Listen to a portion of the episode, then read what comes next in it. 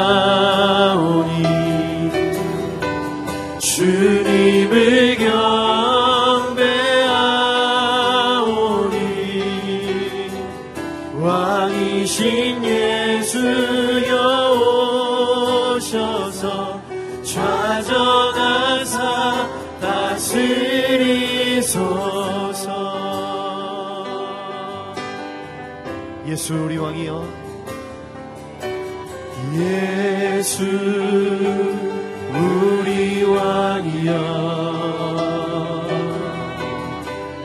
이곳에 오소서.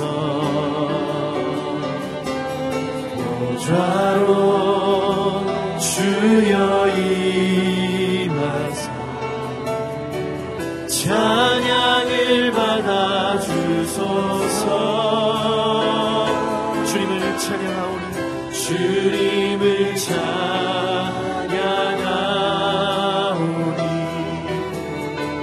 주님을 경배하오니 왕이신 예수여 오셔서 좌정하사 다스리소. 주님을 찬양하오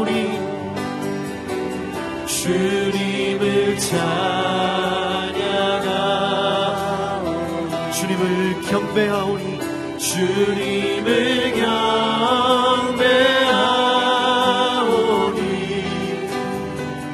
왕이신 예수여 오셔서 좌정하사 다스리 주님을 찬양하오니 주님을 찬양 주님을 경배하오니 주님을 경배하오니 왕이신 예수여 왕이신 예수여 오셔서 좌정하사 다스리소서. 보좌에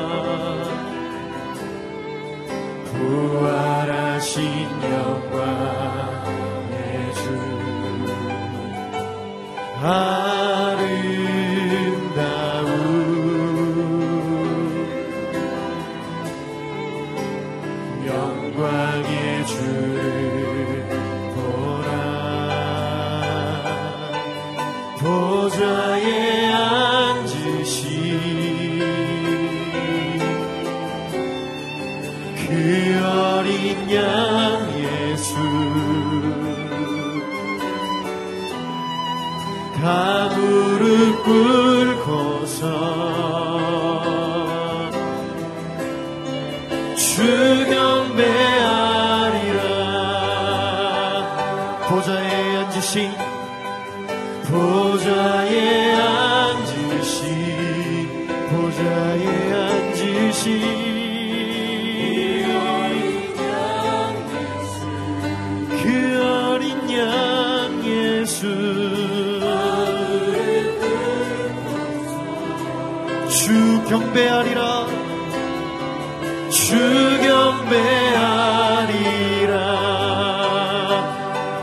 찬송과 존귀와 찬송과 존귀와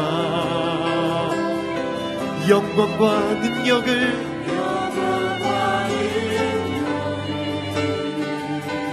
영원 영원토록 영원 영원토록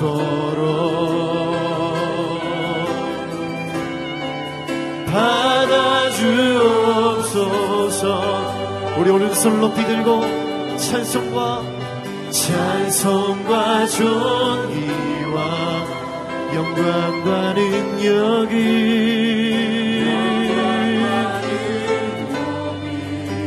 영원 영원토록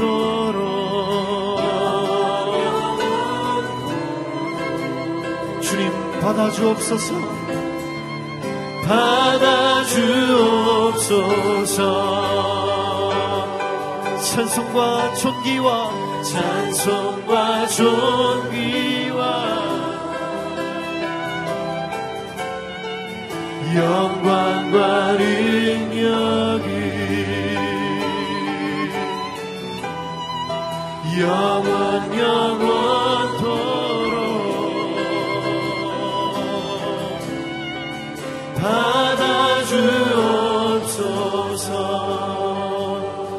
찬송과 존귀와 찬송과 존귀와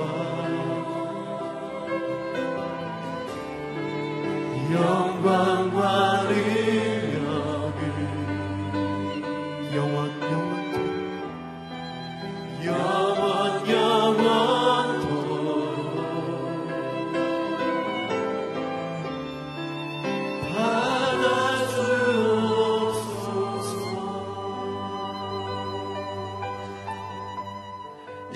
함께 기도하며 나가기를 원합니다. 이 시간 기도할 때 주님, 주님의 임재 가운데로 들어가기를 원합니다. 우리의 마음 가운데 찾아와 주옵소서. 주님의 거룩하심이 우리 가운데 온전히 임하기를 원합니다. 주님, 우리의 심령 가운데 역사하여 주시옵소서. 아름다운 주님의 영광을 위하여 살아갈 수 있는 이 하루 이 시간이 되게 하여 주옵소서. 함께 기도하며 나가겠습니다. 사랑의 주님, 주님의 능력이 우리 가운데 임하기를 원하고 주님의 거룩하심의 그 임재가 우리 가운데 들어오기를 원합니다. 이 세상 속에 살아가면서 하나님의 능력이 없으면 우리는 살 수 없음을 고백합니다. 주님의 영광에 이르게 되는 이 하루를 주님 주님의 말씀으로 시작하게 해주시고 주님의 거룩한 임재의 그 아름다움 속에서 주님을 바라보며 주님이 원하시는 그 하루를 살아내기를 원합니다. 주님 말씀 하여 주옵소서. 주님 우리 가운데 찾아와 주옵소서. 우리 가운데 기름 부어 주시옵소서. 주님.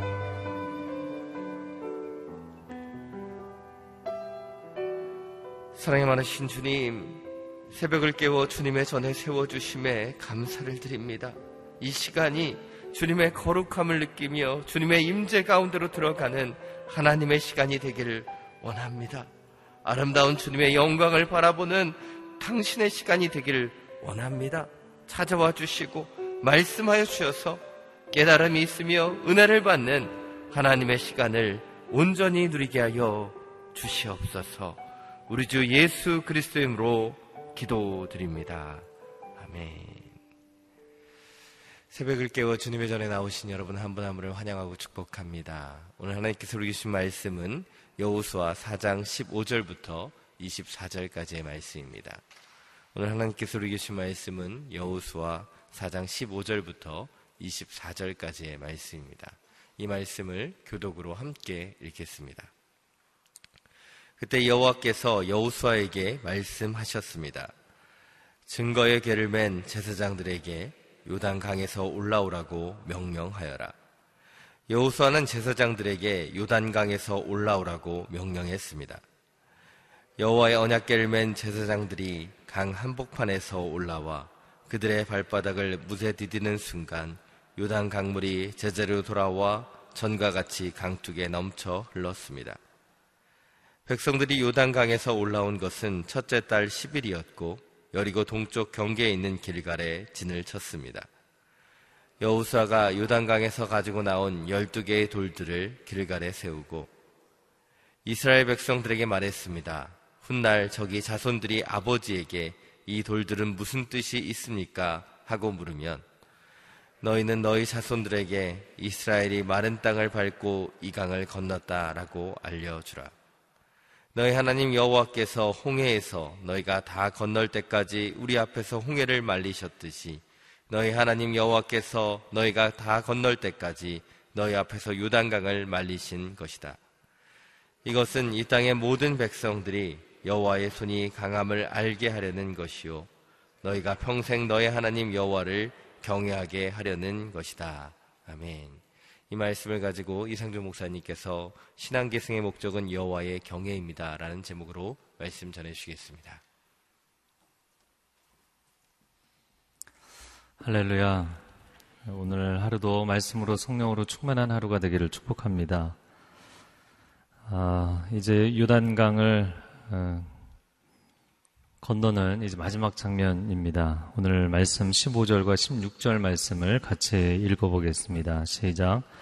그때 여호와께서 여호수아에게 말씀하셨습니다. 증거의 괴를 맨 제사장들에게 유단강에서 올라오라고 명령하여라. 아멘. 아, 증거의 괴를 맨 제사장들이 요단강에서 올라온다. 아, 하나님의 언약궤, 때로는 하나님의 증거의 괴라고 부르는 아, 그 하나님의 임재의 상징이죠. 요단강에서 마지막으로 올라옵니다.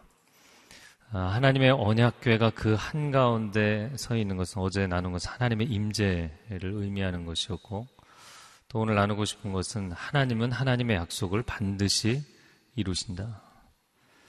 아, 하나님은 약속하신 그대로 반드시 지키시는 하나님이신 줄로 믿습니다.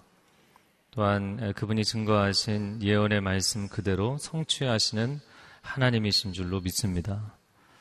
아, 우리는 예언과 성취 사이에 약속과 그 약속의 이행 사이에 아, 시간의 흐름 가운데 살아가는 존재이기 때문에 항상 긴장감이 있죠. 하나님이 이런 약속을 주셨는데 과연 이것을 이루시겠는가? 아, 그러나 하나님은 영원하신 하나님이시기 때문에 하나님께는 그 언약과 그 언약에 대한 이행, 또 예언과 그 예언에 대한 성취가 다른 것이 아닌 줄로 믿습니다. 예, 하나님은 시간을 초월하시는 존재이시기 때문에 언약을 하시는 하나님과 그 언약을 아, 그대로 지키시고 어, 실행하시는 하나님은 다르신 분이 아닌 것이죠.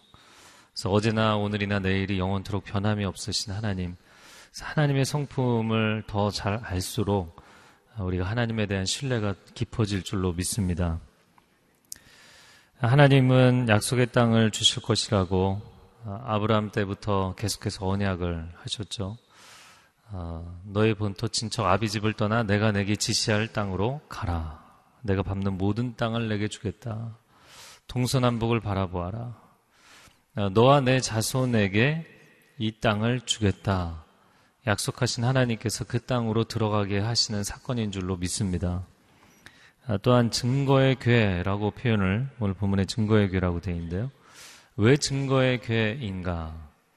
오늘 그 영어 성경, NIV 성경에는 아, 언약괴라는 표현으로 어, 영어 표현은 되어 있습니다. 카비넌트라는 단어를 썼는데 원래는 증거라는 단어를 쓸 때는 이제 테스티모니라는 단어를 쓰죠. 우리가 간증한다. 그럴 때 이제 테스티모니 라는 표현을 쓰는데 어, 또 증언한다, testify, 또 구약, 신약 이런 표현을 쓸 때 이 약이 이제 테스트먼트라고 되어 있죠. 다 같은 맥락의 표현들입니다. 하나님의 언약의 말씀이 증거의 돌판으로 그 안에 들어있죠. 어, 증거한다라는 것은 하나님이 약속하신 것을 말씀으로 증언하신 것에 대한 내용이죠. 그래서 언약궤라는 것은 곧 증거의 궤이고 그 언약궤의 핵심은 하나님의 말씀이죠. 그리고 하나님의 말씀은 말씀이 육신인데 우리 가운데 오신 예수 그리스도께서 핵심 키워드이시죠. 아, 하나님이 결코 우리를 저버리지 않으시고 하나님이 하나님의 약속을 이루시고 끝까지 사랑의 하나님, 사랑의 하나님이 우리를 사랑하셔서 구원하시는 즉 구원은 어떤 행위적인 개념이라면 사랑은 좀 더 본질적인 개념이죠. 사랑의 하나님이 구원의 하나님이 되신다는 것. 그 구원의 하나님이 나를 사랑하시는 하나님이 되신다는 것. 바로 이 언약궤, 증거궤에 집중되어 있는 것이죠. 그리고 이것이 이제 신약 시대 예수 그리스도를 통해서 하나님의 임재를 체험하고 그 임재의 자리로 들어가고 예수를 예수의 피를 힘입어 우리가 하나님 앞에 나아간다. 지성소 그 하나님 보좌 앞에 나아간다. 아, 말하는 것이죠. 예수 그리스도를 통해서 아버지께로 나아가는 줄로 믿습니다. 아, 약속은 반드시 지켜지고 예언은 반드시 성취되는 줄로 믿습니다. 아, 하나님께서 주신 그 약속대로 이루어졌다. 지난주에 어, 나눴던 내용 중에서 그 영화 We Were Soldiers라는 그 영화를 얘기했는데요. 멜 깁슨이 주연을 했던 영화죠. 아, 자기 부대원들을 전쟁터에서 철수할 때, 작전을 끝내고 철수할 때, 아, 내 군사들을 절대로 내 뒤에 남겨두지 않는다. 아, Never leave your men behind. 당신의 사람들을 절대 뒤에 남겨두지 말라. 아, 오늘 부문의 말씀에 보면 백성들이 다 지나고 나서 그 하나님의 임재 언약궤가 나오죠. 하나님의 임재 언약궤가 물에 덮이게 하나님 놔두실 수는 없잖아요. 그 백성들이 다 지나갈 때 얼마나 마음 가운데 평안함이 있었겠는가. 아, 유태인 홀로코스트 생존자이자 노벨 문학상 수상자였던 엘리 위젤이라는 사람이 그런 이야기를 합니다. 자기 그 작품에서 유태인 수용소 그 캠프 안에서 억울하게 아, 하나님의 사람들이 잡혀서 이제 죽어갈 때 그 처형장에 사람들을 다 세워놓고 그 처형 당하는 것을 보게 만들어 놓는 거예요. 그 사람들이 서 있는 가운데 그걸 보게 만드니까 그걸 보고 있으면서 어떤 사람이 아, 서 있는 가운데 중얼거리더라는 거죠. 도대체 하나님이 어디, 어디 계시냐? 도대체 하나님은 어디 계시냐? 그때 엘리 위젤이 속으로 하나님은 지금 저 사형대 위에 계시다. 만약에 하나님이 다른 곳에 계시다면 아, 그것은 하나님에 대한 큰 오해이고 신성모독이 될 것이다. 하나님은 우리의 가장 깊은 고통의 현장에 계십니다.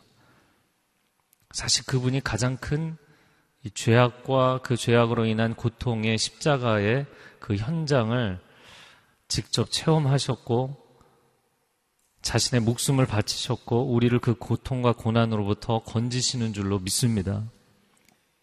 하나님의 언약계가 요단강 한가운데 이스라엘 백성들이 고난의 요단강이 될 수 있는 이 강을 기적의 체험의 장소로 은혜와 구원의 체험의 장소로 바꾸실 때 그 한가운데 끝까지 함께 하셨던 것이죠. 자, 18절 말씀 같이 어, 이어지는 18절 말씀 읽겠습니다. 시작. 여호와의 언약궤를 맨 제사장들이 강 한복판에서 올라와 그들의 발바닥을 무태에 디디는 순간 요단 강물이 제자리로 돌아와 전과 같이 강둑에 넘쳐 흘렀습니다. 이 영화의 한 장면 같죠. 어, 발을 디디는 순간 갈라졌고 어, 올라와서 무채 제사장들이 발을 또 디디는 순간, 발바닥에 딱 닿는 순간 예, 강물이 다시 합쳐졌다. 영화에 보면 항상 그렇잖아요. 폭발물이 설치되어 있는 건물에서 주인공들이 막 빠져나오자마자 터지는 거죠. 별로 재밌어 하지 않으시네요. 그러면, 야, 이게 뭐 영화에서나 그럴 법하지. 그러나 하나님께서 우리를 그렇게 동행하시기 때문에 고난 가운데서 극적으로 고난 가운데서 우리를 위경에서 건지실 줄로 믿습니다. 뒤돌아보면, 야, 내가 어떻게 이런 곳을 건너게 되었는가? 내가 어떻게 이 어려움을 뚫고 나왔는가? 야, 정말 주의 크신 은혜였구나. 지금까지 지내온 것 주의 크신 은혜라 우리가 찬양하는 것처럼 아, 그런 것이 뒤돌아보면 정말 놀라운 것이죠. 자, 올라와서 딱 무태 서서 요단강물을 바라볼 때, 이게 뒤돌아볼 때, 와, 놀랍다. 이런 생각을 하게 됩니다. 네, 그러나 홍해를 건널 때도 그렇고 요단강물을 건널 때도 그렇고 백성들이 한순간도 멈추지 않고 뭐 거기서 사진 서서 사진 찍고 물론 사진기가 있었던 것도 아니지만 그런 여유를 부릴 새는 없었어요. 그냥 다 통과했죠. 다 통과하고 백성들이 빠져나가자마자 언약궤가 빠져나왔다는 것입니다. 여러분 고난의 강, 고난의 시간, 고난의 터널을 지나갈 때는 주저앉아 있어도 안 되고 되돌아 나가서도 안 되고 그 인생의 시간을 해석하려고 너무 많은 질문을 던질 필요도 없습니다. 고난의 터널은 무조건 지나가야 됩니다. 고난의 시간은 무조건 지나가야 됩니다. 어, 그래서 영화를 볼 때 꼭 나오는 그런 장면이 그런 거예요. 주인공이 이렇게 또 다른 주인공한테 와서 지금 빨리 빠져나가야 된다. 그럼 꼭 여자 주인공이 왜? 지금 막 시간이 촉박하다는 거를 이제 관객도 다 알고 있고 이제 남자 주인공도 아는데 꼭 이유를 설명해 달라고 이제 얘기를 하죠. 아, 여러분, 왜라는 질문이 사실은 인생의 고난의 시간에 자기 자신을 더 힘들게 하죠. 내가 이거를 왜 내려놔야 되냐? 내가 왜 이 시간을 지나야 되냐? 도대체 하나님은 왜 나한테 아무 말씀이 없으시냐? 내가 왜 고난을 당해야 되냐? 내가 설명을 해달라. 근데 어떤 분들은요, 설명을 해도, 물론 설명하기 굉장히 어렵죠, 고난은. 그러나 적합한 적절한 설명을 드려도 고난의 시간을 지날 때는 답이 답이 되지 않아요. 들리지 않습니다. 그게 답으로 받아들여지지가 않아요. 그래서 고난은 고난의 시간을 그냥 뚫고 나와야 되는 것이다. 근데 언제 이 고난이 이해가 되는가? 고난이 다 끝나는 그 끝나자마자 뒤돌아보면 아, 하나님의 은혜였구나. 내 홀로 이 시간을 나온 것이 아니었구나. 하나님의 은혜였구나라는 것을 깨닫게 되는 줄로 믿습니다. 꼭 학생이 시험을 볼 때는 시험장에서는 막 헷갈리는 문제가 있잖아요. 그런데 입시장에서 나와서 답을 맞추다 보면 아, 그게 3번이었지.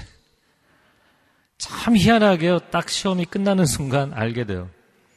아, 우리가 이 길이 하나님이 기뻐하시는 길인가 아닌가 이렇게 분별을 할 때도 분별의 기도를 할 때도 기도하는 가운데는 굉장히 많이 헷갈립니다. 그 여러 가지 하나님께 주목하지 못하고 다른 사인들의 시선을 뺏기기 때문이고 또 내 마음 가운데 아, 온전히 정말 하나님의 뜻을 따르겠다고 하지만 내가 원하는 것이 분명히 있을 때 하나님 어떤 길을 원하시나요? 어떤 길이 하나님의 길인가요? 이렇게 질문은 해놨지만 내 보관이 있을 때 그때 영적 분별의 지침이 막 흔들리게 되어 있습니다. 그리고는 내가 정말 이게 맞게 결정한 것인가? 결정하고 나서 한 걸음 두 걸음 가보면 금방 알게 돼 있어요. 아, 이거 하나님 기뻐하시는 게 아니었구나. 이게 하나님 정말 기뻐하시는 것이었구나. 그래서 분별의 시간이 필요하고 반추의 시간이 필요한 겁니다.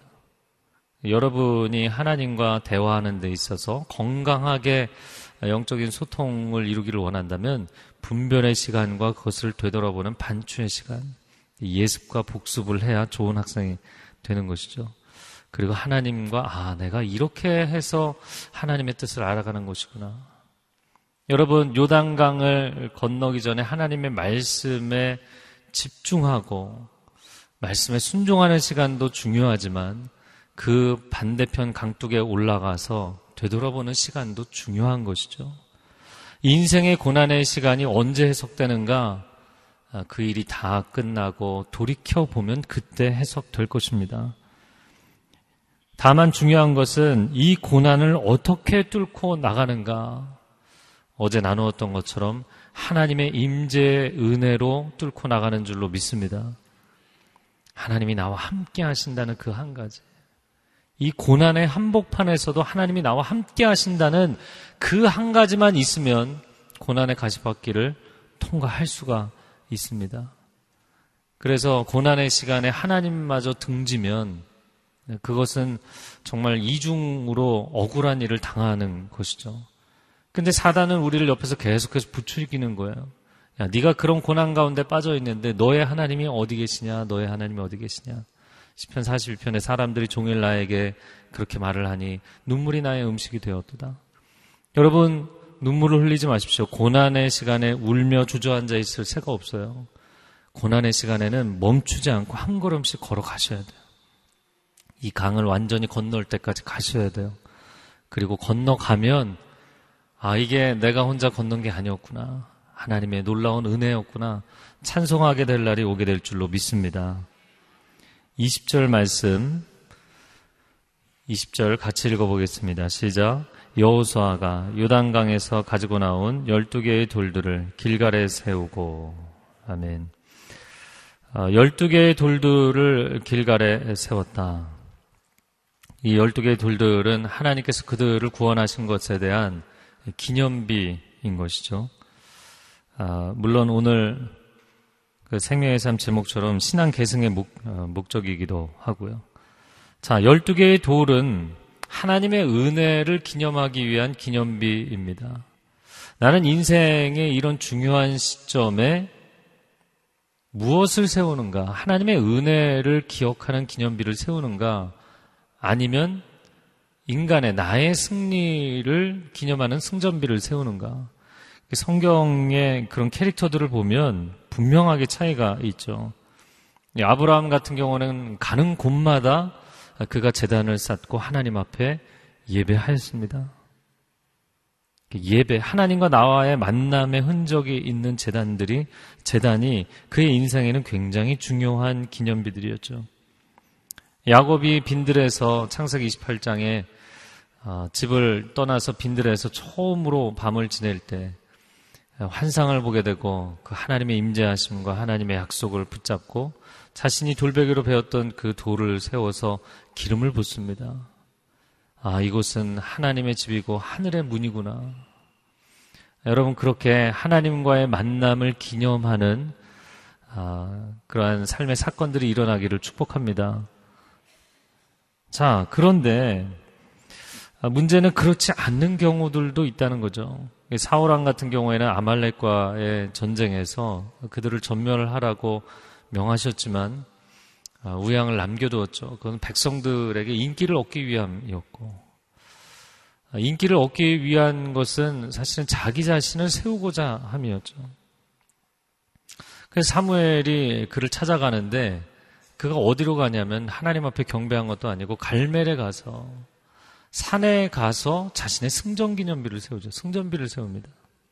자, 하나님의 명령에 순종했을 따름입니다. 아, 종이 하루 종일 밭에서 수고하고 또 저녁상을 주인에게 차려드리고 어, 자신은 그러고 나서 나중에서야 식사를 한다는 거죠. 그러면서도 저는 저의 할 일을 했을 뿐입니다. 그것이 종의 태도다. 예수님이 그런 비유를 드신 적이 있죠. 여러분, 사울은 그냥 하나님의 명령에 순종했을 뿐입니다. 만약에 하나님이 명하시, 명하지 않으신 전쟁을 치렀다면 승리가 보장되어 있지 않죠. 하나님이 명하셨고 하나님이 승리를 보장해 주신 전쟁을 치른 것이죠. 그럼에도 불구하고 자신의 승리를 기념하기 위해서 산에까지 올라가서 승전비를 세웠다는 거예요.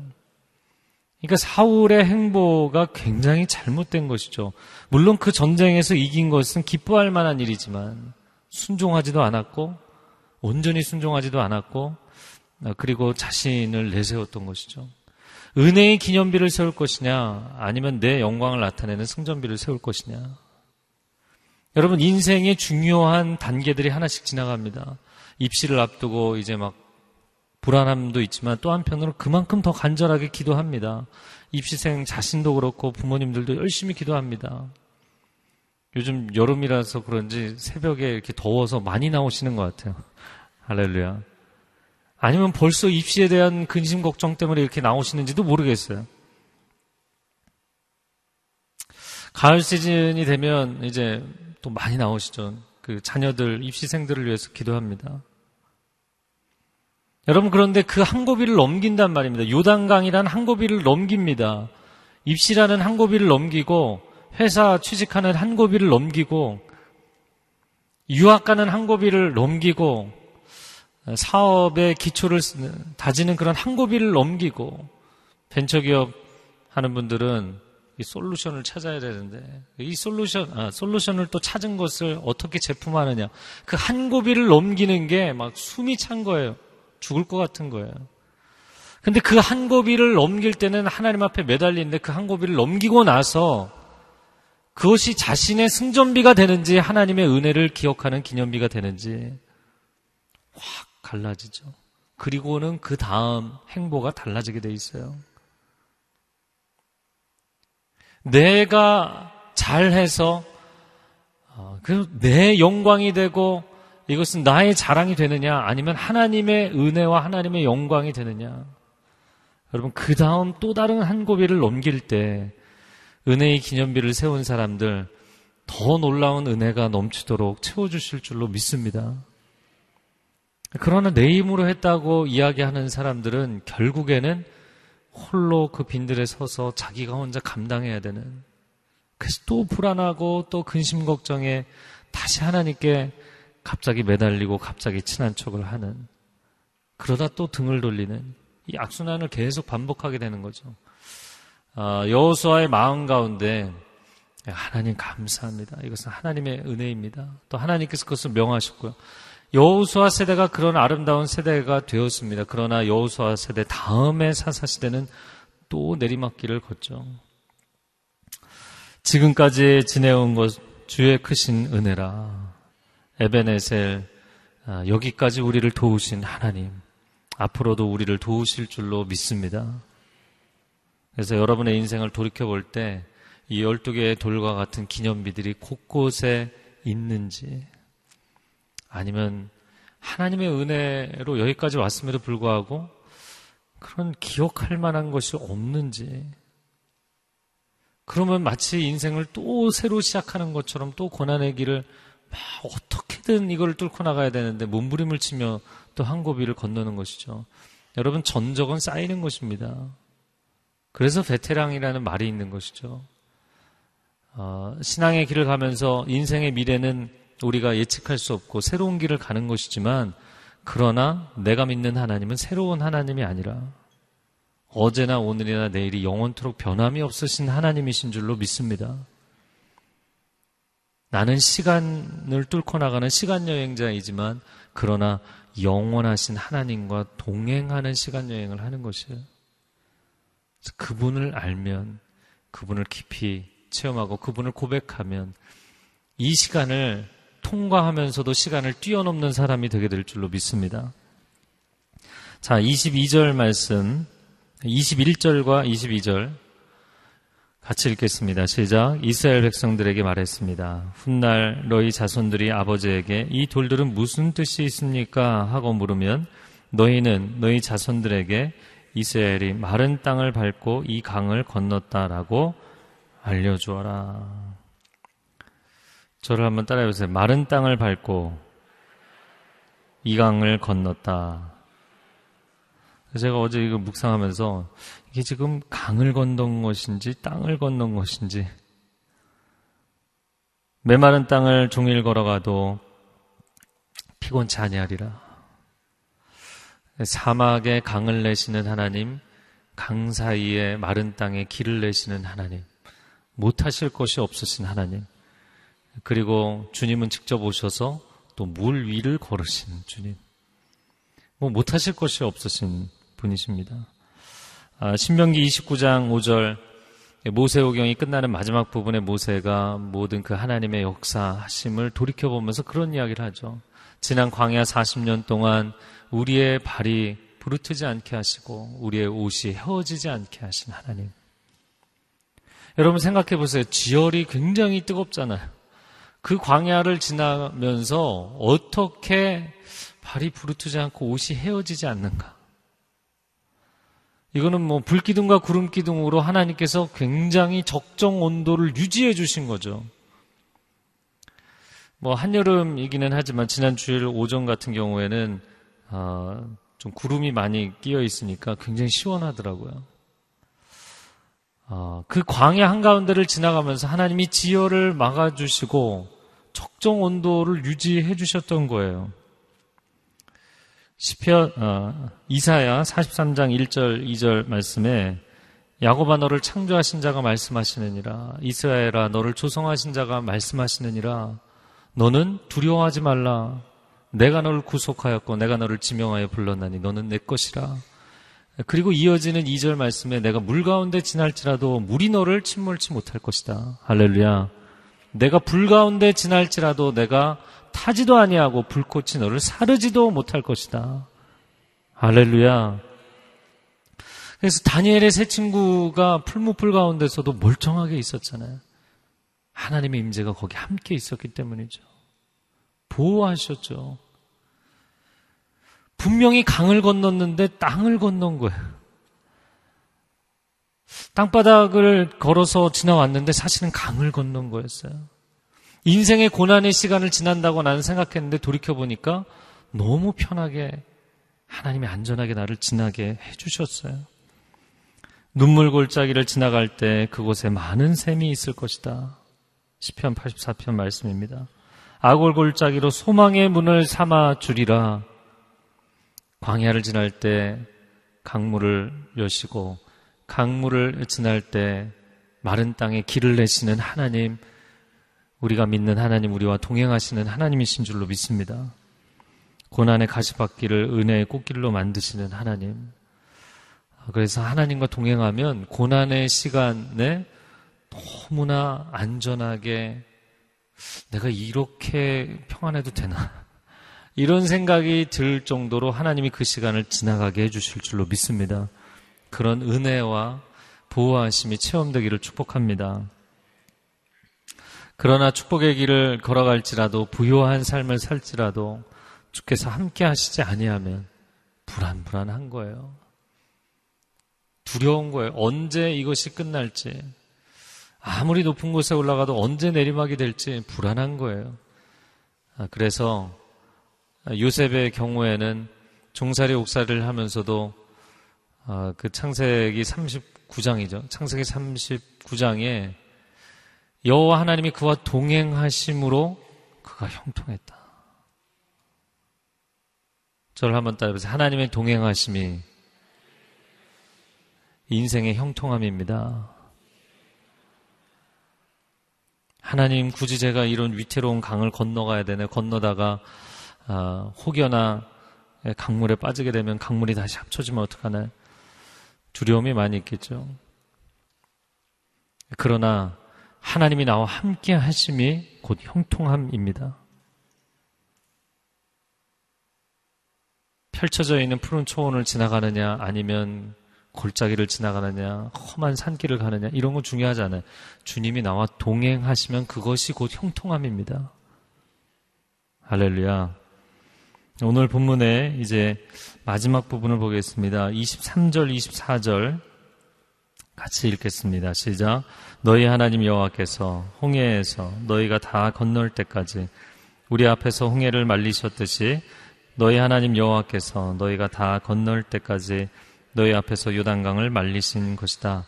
이것은 이 땅의 모든 백성들이 여호와의 손이 강함을 알게 하려는 것이요 너희가 평생 너희 하나님 여호와를 경외하게 하려는 것이다.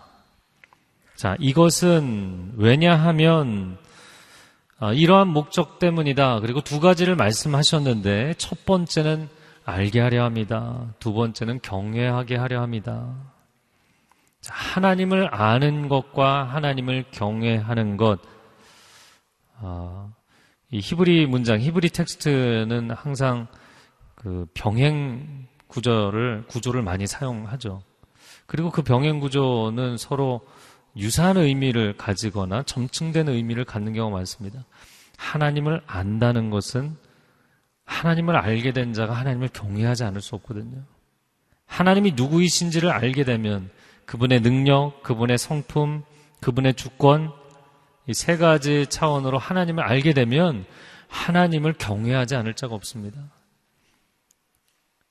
여러분, 인생의 사건을 지나면서 방, 어, 오늘 말씀드렸지만 입시의 문제도 사업의 문제도 가정의 문제도 인생의 큰 고비를 넘길 때 아, 내가 이거는 이런 식으로 하면 되는구나. 뭐 공부는, 사업은, 관계는 인생의 어떤 처세수를 배우고 알게 되는 게 중요하지 않습니다. 그 순간 나와 동행하시고 임재하시는 하나님이 누구이신지를 알게 되는 게 본질이에요. 세상의 모든 사람들이 다 알게 되는 추구하는 정도의 차이는 있지만 갖게 되는 지식은 knowing the world, 세상을 아는 지식이죠. 세상에 대한 지식입니다. 세상이 어떻게 돌아가는지 이치를 알게 되고 원리를 알게 되고 현상을 알게 되는 것. 예, 그러나 어, 또한 인생에 대해서 철학적인 근본적 질문을 던지는 사람들이 아, knowing myself, 내가 누구인지, 나 자신이 누구인가, 나는 어디로서 와서 어디로 가는가, 나는 누구인가. 아, 이런 내면적인 심리적인 존재론적인 질문에 대해서 알게 되죠. 그러나 모든 지혜와 지식의 근본은 하나님을 아는 지식입니다.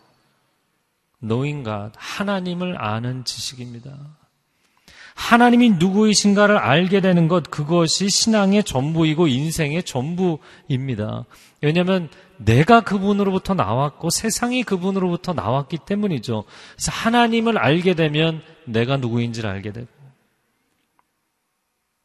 세상이 어떠한 존재인지를 알게 되고 원리가 무엇인지 현상이 무엇인지를 이해하게 되는 것이죠. 그래서 요한복음 17장 3절에 영생을 시간적 개념으로 설명하거나 초시간적 개념으로 설명한 것이 아니라 영생은 유일하신 참 하나님과 그의 보내신 자 예수 그리스도를 아는 것이니라. 그 천국 갈 때 우리가 어떤 교리 뭐 공식 외워서 들어가는 거 아닙니다. 티켓 받아서 가는 거 아닙니다. 그분이 내 아버지이심을 알게 되면 가는 거예요. 예수 그리스도의 십자가를 왜 내게 허락하셨는지, 아, 나를 포기하실 수 없는 내 아버지께서 나를 이토록 사랑하시는구나.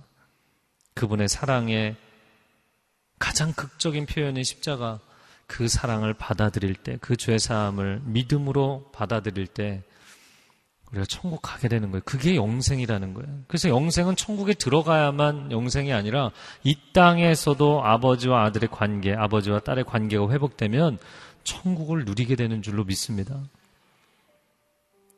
에베소서 1장에 사도 바울이 에베소 성도들을 위해서 네 가지 축복 기도를 하죠. 그 모든 것이 알도록 알도록 알도록 알도록 지혜와 계시의 정신을 너희에게 주사 첫 번째 알기를 원했던 것은 하나님을 더 잘 알기를 원한다. 두 번째 부르심의 소망이 무엇인지 알기를 원한다. 세 번째 기업의 영광의 풍성이 무엇인지를 알기 원한다. 네 번째 믿는 자들에게 베푸시는 권능이 얼마나 큰지를 알게 되기를 원한다. 인생의 고난의 목적, 고난을 이겨내는 하나님의 기적과 승리의 목적, 하나님을 아는 것입니다. 하나님의 아들 예수 그리스도께서 이 땅 가운데 오셨어요. 3년 동안 수많은 기적을 베푸셨어요. 고라시나 베세다야 가버나우마 내가 너희 가운데 가장 놀라운 기적을 행하지 않았느냐? 그런데 예수님이 누군지를 몰랐어요. 기적이 본질이 아닙니다. 뭐 은사 집회 쫓아다니고 기적 체험하고 이게 본질이 아닙니다. 질병이 치유되는 신유가 본질이 아닙니다. 하나님의 하나님이심을 알게 되는 것 그것이 본질입니다. 그리고 그 지식은 고린전서 1장 2장 세상 관원들도 이해할 수 없는 초자연적인 초월적 지식이고 그 지혜를 깨달은 사람은 언제든지 이 땅을 떠나도 괜찮아요. 그게 없는 사람이 이 땅을 갑자기 떠나는 게 안타까운 일이죠. 그 놀라운 최고의 지혜를 얻은 저와 여러분은 언제 떠나도 괜찮은 거예요. 이 땅에서도 천국을 누리고 이 땅을 떠날 때도 아버지의 나라를 바라보고 들어가게 될 줄로 믿습니다. 이 시간 함께 기도하겠습니다. 고난의 시간을 통과하는 사람들도 그 고난의 강을 빠져나온 사람들도 하나님, 하나님을 더 깊이 알게 하여 주옵소서. 하나님의 신실한 친구 되게 하여 주옵소서. 주님은 가까이 오라 말씀하십니다. 내게 부르짖으라 말씀하십니다. 주님을 친밀하게 아는 그 주님의 임재의 자리로 들어오라 말씀하십니다. 이 시간 이 주님의 초대에 응하기를 원하시는 분들은 자리에서 일어나서 기도하시기 바랍니다. 가슴에 손을 얹고 사랑하는 주님, 나는 이 고난 자체를 집중할 때가 너무나 많고, 왜 이런 고난을, 왜 이런 어려움을, 왜 이런 아픔을, 고난 자체에 집중을 하거나 아니면 그 고난을 빠져나오는 해법이 무엇인지, 능력이 무엇인지, 방법이 무엇인지, 거기에 집중하느라고 하나님을 바라보지 않습니다. 내 영혼아 눈을 들어 여호와 하나님을 바라볼지어다. 내 영혼아 눈을 들어 여호와 하나님을 주목할지어다. 너희는 가만히 있어. 내가 하나님 됨을 알지어다. 너희는 두려워하지 말고 가만히 있어. 오늘날 너희를 구원하시는 하나님의 구원을 보게 될지어다. 주여 삼창어 기도하겠습니다. 주여, 주여, 주여. 오 하나님 고난의 시간을 통과하는 하나님의 사람들을 붙잡아 주시옵소서 은혜의 장중에 붙잡아 주시고 임재의 그늘로 붙잡아 주시고 능력의 오른팔로 붙잡아 주시옵소서 하나님 고난의 시간을 지날 때 하나님 질문에 빠지지 않게 하여 주시고 의문의 회의에 빠지지 않게 하여 주시고 주저앉지 않게 하여 주시고 되돌아나가지 않게 하여 주시고 은혜의 하나님 임재하시는 하나님을 붙잡게 하여 주시옵소서. 하나님 고난의 강을 통과하고 나서 또 얼마나 많은 사람들이 하나님을 등지고 떠나갑니까? 자신의 능력으로 빠져나왔다고 스스로 자랑하고 승전비를 세우고 나의 영광을 추구하는 사람들이 또 얼마나 많습니까? 하나님, 하나님을 붙잡게 하여 주옵소서. 하나님을 더 잘 알게 하여 주옵소서. 하나님의 하나님이심을 알게 하여 주옵소서. 하나님의 얼굴을 주목하게 하여 주옵소서. 하나님의 임재의 그늘 아래 평생을 가게 하여 주옵소서. 하나님을 아는 것이 신앙의 본질인 줄로 믿습니다. 하나님을 아는 것이 우리의 삶의 우리의 영혼의 본질인 줄로 믿습니다. 이 길을 가게 하여 주옵소서. 주님 우리를 붙잡아 주옵소서. 내려놓지 마시고 인생의 평탄한 길을 갈 때도 고난의 길을 갈 때도 우리와 함께 하시는 것을 경험하는 하나님의 사람들이 될 수 있도록 오 하나님 역사하여 주시옵소서 하나님 이 길을 가는 하나님의 사람들 하나님의 얼굴을 바라보며 나아갑니다 너희는 가만히 있어 내가 하나님 됨을 알지어다 말씀하셨습니다 이 모든 것을 왜 우리에게 주신가 하나님을 알게 하시려는 것입니다 하나님을 더 깊이 알아가는 우리의 삶이 되게 하여 주옵소서. 사랑하는 주님, 인생의 고난의 길을 갈 때에도 고난의 상황을 이해하거나 고난의 해법을 알아가는 것보다 나를 절대로 포기하지 아니하시고 끝까지 나와 함께 하시며 고난의 현장 한가운데 나와 통과하시고 동행하시는 하나님 그 하나님을 알게 되면 모든 것이 해결될 줄로 믿습니다. 사망의 음침한 골짜기도 지나갈 수 있는 힘을 내 발과 발목에 허락하실 줄로 믿습니다. 이 요단강도 건너갈 수 있는 믿음의 선포를 우리에게 허락하실 줄로 믿습니다. 그러나 요단강 쪽을 건너서 반대편에 이르렀을 때에도 안일해지거나 자랑하고 내 영광을 추구하는 것이 아니라 하나님이 하셨다고 선포하게 하실 줄로 믿습니다. 하나님을 더 깊이 알아가는 신앙 되게 하여 주옵소서. 고난이라고 절망하고 승리의 순간이라고 안일함과 자, 자만함에 빠지는 것이 아니라 평생토록 너무 흥분하지도 않고 너무 절망하지도 않고 하나님과 변함없이 동행하는 복된 하나님의 자녀들이 되게 하여 주시옵소서. 이제는 우리 주 예수 그리스도의 은혜와 하나님 아버지의 극진하신 사랑하심과 성령의 교통하심이 인생의 고난 가운데도 인생의 승리의 순간에도 비가 올 때나 햇빛 찬란한 날이나 변함없이 주와 평생토록 또 영원토록 동행하기를 소원하는 귀한 하나님의 백성들 위해 가정과 자녀들과 일터 위에 저 북한 땅 위에 지금도 땅끝에서 주의 복음을 증거하는 귀한 선교사님들과 지금 이 순간에도 테러와 쿠데타 전쟁과 반목과 분열로 고통하고 있는 지구촌 곳곳에 하나님의 형상대로 지음받은 모든 열방의 족속들 위해 이제로부터 영원토록 함께하여 주시기를 간절히 축원하옵나이다. 아멘.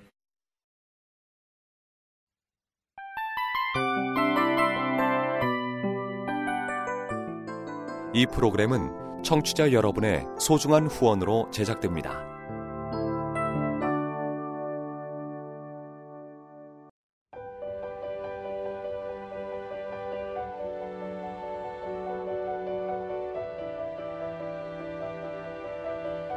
세상에는 수많은 교회들이 있지만 더 깊이 있는 말씀 강해를 찾기 위해 크기로만 교회를 선정하지 않습니다. 보다 좋은 영적 콘텐츠를 더 많이 나누기 위해 방송비를 받지 않습니다. 1년 365일 복음만 전하고 싶어서 우리는 광고를 하지 않습니다.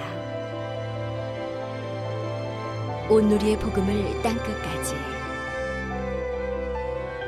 CGN TV와 함께 땅끝 성교사가 되주세요